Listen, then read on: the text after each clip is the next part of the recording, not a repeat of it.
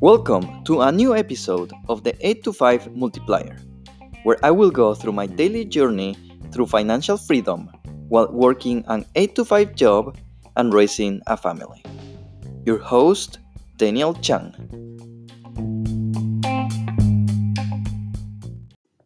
Hey everyone, to this new episode. I'm really, really excited today not because I'm going to be talking about my day job. I don't think there are many people excited because of that. I think it's more about the journey and how I was able to arrive where am I. Uh, I'm trying to remember like seven years and even longer, like 10 years from now. I, I was thinking like by myself is like, how, how did I end up over here? Like in my wildest dreams, I could have ever thought I'm going to be where I'm currently at. And I think that's where I'm really excited and I would like to share with you. So, as I mentioned before, I, I started uh, in college here in the US. My major was in accounting, but I also did more majors. It took me five years to finish college. I was trying to figure out what to do. So, at the end, and I think I probably overextended, I end up with a degree in accounting, information systems, management, and international business. So definitely, yeah, I did a lot over there. Uh, previous to that, I spent almost three years studying electrical engineering before I switched to more of a business type of major. But being over here in the US as an international student, kind of my only option was to be a good student. I mean, the only thing that I was able to do over here was study. And for that, I said my only option is because I needed to find a job. Basically, going through that same ladder that a lot of people are being thought of, saying, hey, you have to study, get a good job, work hard, and hope that you can retire. And aside from that, my parents were also paying for my tuition, at least for the first couple of years. And as if you know, or if you probably don't know, international students usually pay about three times more than a regular student in tuition. So definitely that was a huge hurdle for my parents uh, from Ecuador, where the minimum salary I think is between 350 to 400 dollars a month. So imagine from a place that it costs that much, they were paying my tuition that it was almost like ten thousand dollars a term. That's about thirty or so thousand dollars every year, and that was almost like five, six, seven years ago when I started um, college. Now, of course, it's more expensive to that. So imagine if you were to think thirty thousand dollars a year, where a regular person who works a regular job in Ecuador can make about $3,000 a year. That's 10 times more.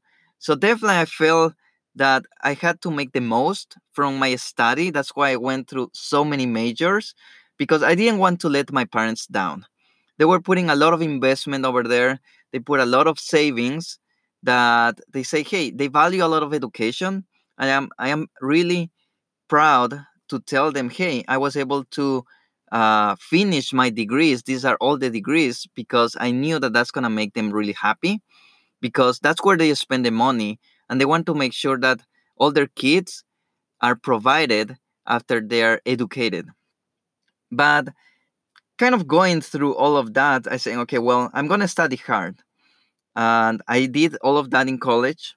The next step is, okay, get a good major. Well, I didn't want to go just on management, so that's why I choose accounting with information systems. I said, well, if something happens, there's always to be accountants that are needed. So definitely, I'm to go with that major. It's like a safe major, right? And I really like IT, so that's why I mix it with information systems. And after that, I was able to go to the next step, land a great job. So I work right now as an IT auditor, and I work for what it's called the Big Four companies. There are four companies that are the biggest ones around the world. For the one that I work, I think they have a little bit more 20, 25,000 employees just in the US. and definitely they work with most of the 100 Fortune companies. It's a really great place to start. It's also very demanding. We work with all these fast-paced companies. They expect a lot from us, and we also expect a lot from them. From that perspective, I went to the next step. We're saying, okay, well, after you find a job, work harder. So there are times where I'm working 10 or even like they're busy busy times that I work 15 hours a day. So definitely I'm putting a lot of hard work over there. Of course I'm paid salary, so that's when things don't match up, but that's a different discussion. And then kind of after I work harder, do that for many years and hope that I can retire, right? That's that's kind of the path that everyone is telling every single student, hey, go to college, do that path, and hope you can retire and be happy after that. So I believe in all those things, especially after that pressure that I knew that my parents were paying so much for college. That I said, hey, if they're paying for much for college, I- I'm just gonna do all these things because I want to make them happy. But now it has been five years that I've been working at the same company. And there was a point, I would say most likely when I have those 15 hour shift days where I ask like the question of why to myself. Why I'm doing all these things. Uh, basically, kind of trying to think more about what's the purpose of life. Just not thinking about like, hey, I want to buy these things, I want that vacation. Aside from the material things, is what you want to accomplish in life. Like what I am doing over here. What do I want to be? And what do I want to accomplish? So those are kind of the questions that I start asking myself in terms of, hey, working hard is good. I mean, you're always gonna have to work hard for whatever thing you want to achieve. But I think that working hard for the right goals, I believe, is not just working hard because you want money. I think that's not the path that anyone should be following. If you're following the money, it, it it's, it's gonna get you some time where you're not gonna be happy. It doesn't matter how much money you have. I think that money will come in time. It's more about the things that you're doing right now that defines you as a person and will make you happy. And that's where I start looking and saying, well, if everyone is telling me, do this path, work, and hopefully you get retired, I realize, well, they're telling me that because they're either on that path and that's their experience and that's what they're tra- trying to do or they already accomplished that. And the other part is that that's the average person. If we go over there and we talk about like this path or what to do, let's say, for example, I'm a college student and I go and survey a thousand people. Hey, and I ask them, what should I be doing? They probably gonna tell me, hey, study hard, get a job, hopefully retire, right? That's why I'm saying that's the average response if I go and survey all those people. Now, if the average response give me that, if the average people give me that average response, that means that that response also have a high and also have a low. The low will be probably, hey, probably you don't get a degree, you don't have a job, and probably you're really bad. Just talking about financially. There's so many other factors over there personally. I'm focusing more from the financial perspective because I think that's where a lot of people focus when they tell you go to school, have good grades, land a job, and then retire. I think most of the focus are financial. So, from that financial perspective, I'm saying, okay, well, you have that average, you have the low. What's the high? I want to learn what's the high because I don't want to be an average person. Everyone's telling me all these things because everything is like average. But I want to know what's the high. Is the high working for someone else? Is the high owning my own business? What's that high that not many people are in that circle?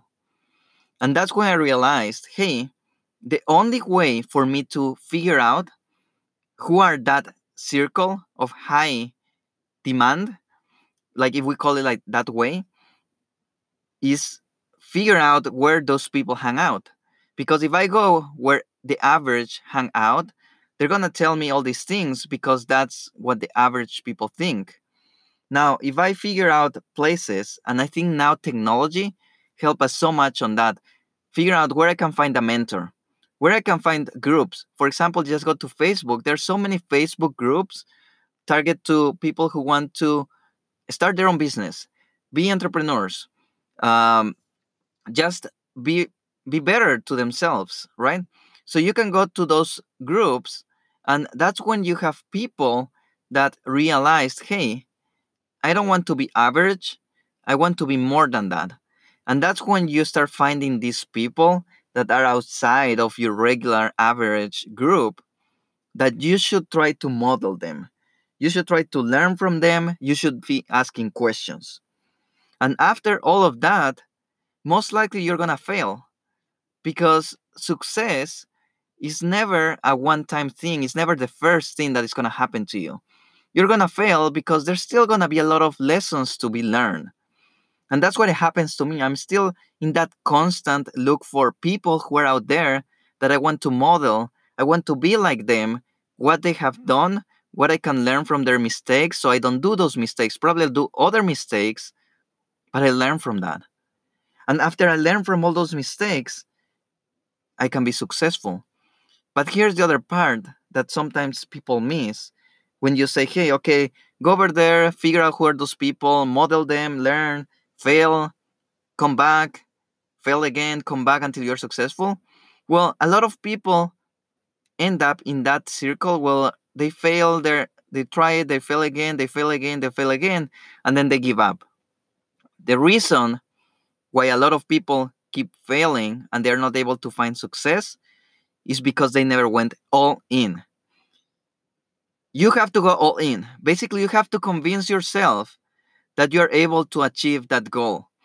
I think we've spent so many years since childhood, and then when you're a teenager, and then when you are an adult and going to college, you've always been around that average thinking where, hey, you should be doing these things because everyone is doing it. So when you try to do something different, sometimes you say, well, I'm gonna do this thing different but I'm gonna have a plan B because I don't know if that actually gonna work. Well, that means you're not going all in. If you're not going all in, how you're gonna be successful? If you're not trying to say, hey, I'm gonna change my entire path. I don't want to be an average. I want to be a high performer. I want to be like this other person. I want to be that successful. Well, that person was successful because they made a choice. They say, hey, I'm gonna make this change I'm gonna be in a different path than the average, and I'm not gonna look backwards. And that means going all in through that, and that's when you're gonna be able to find success after a couple of failures. Because you say, hey, I fail, but I know that I will be successful doing this path. I'm not gonna look back, I'm gonna keep walking forwards. And that's why it keeps me really, really excited because that's my journey. I was able to be successful and then fail and then realize things that only time and only self assessment will tell you. Like, how many people think backwards of saying, hey, what I am doing over here in life? Why I go, like, wake up like at six in the morning every day, dress up, go to work, follow instructions of what people are telling you what to do, finish your day at 5 or 6 p.m., go back home probably 7 or 8 p.m., have dinner, watch a movie or something, talk with your wife, look at your kids, go to sleep, do that again for basically five days out of the seven days of the week. And then when weekends come, you're so excited because that's the only time that you have for your family and your hobbies and your own self. Well, what about the other five days, right? So that's where a lot of people sometimes don't take time to say, hey, I'm going to just take 30 minutes today to internalize who am I? So ask, ask that question to yourself who you are and what you want to achieve. So I hope you enjoyed this, this podcast and hope I can see you tomorrow with a new episode and a new topic on machines and humans. That will be great. See you tomorrow.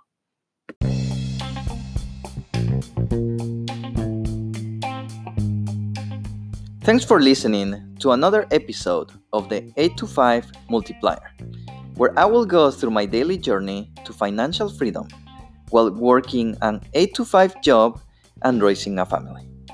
We'll see you tomorrow.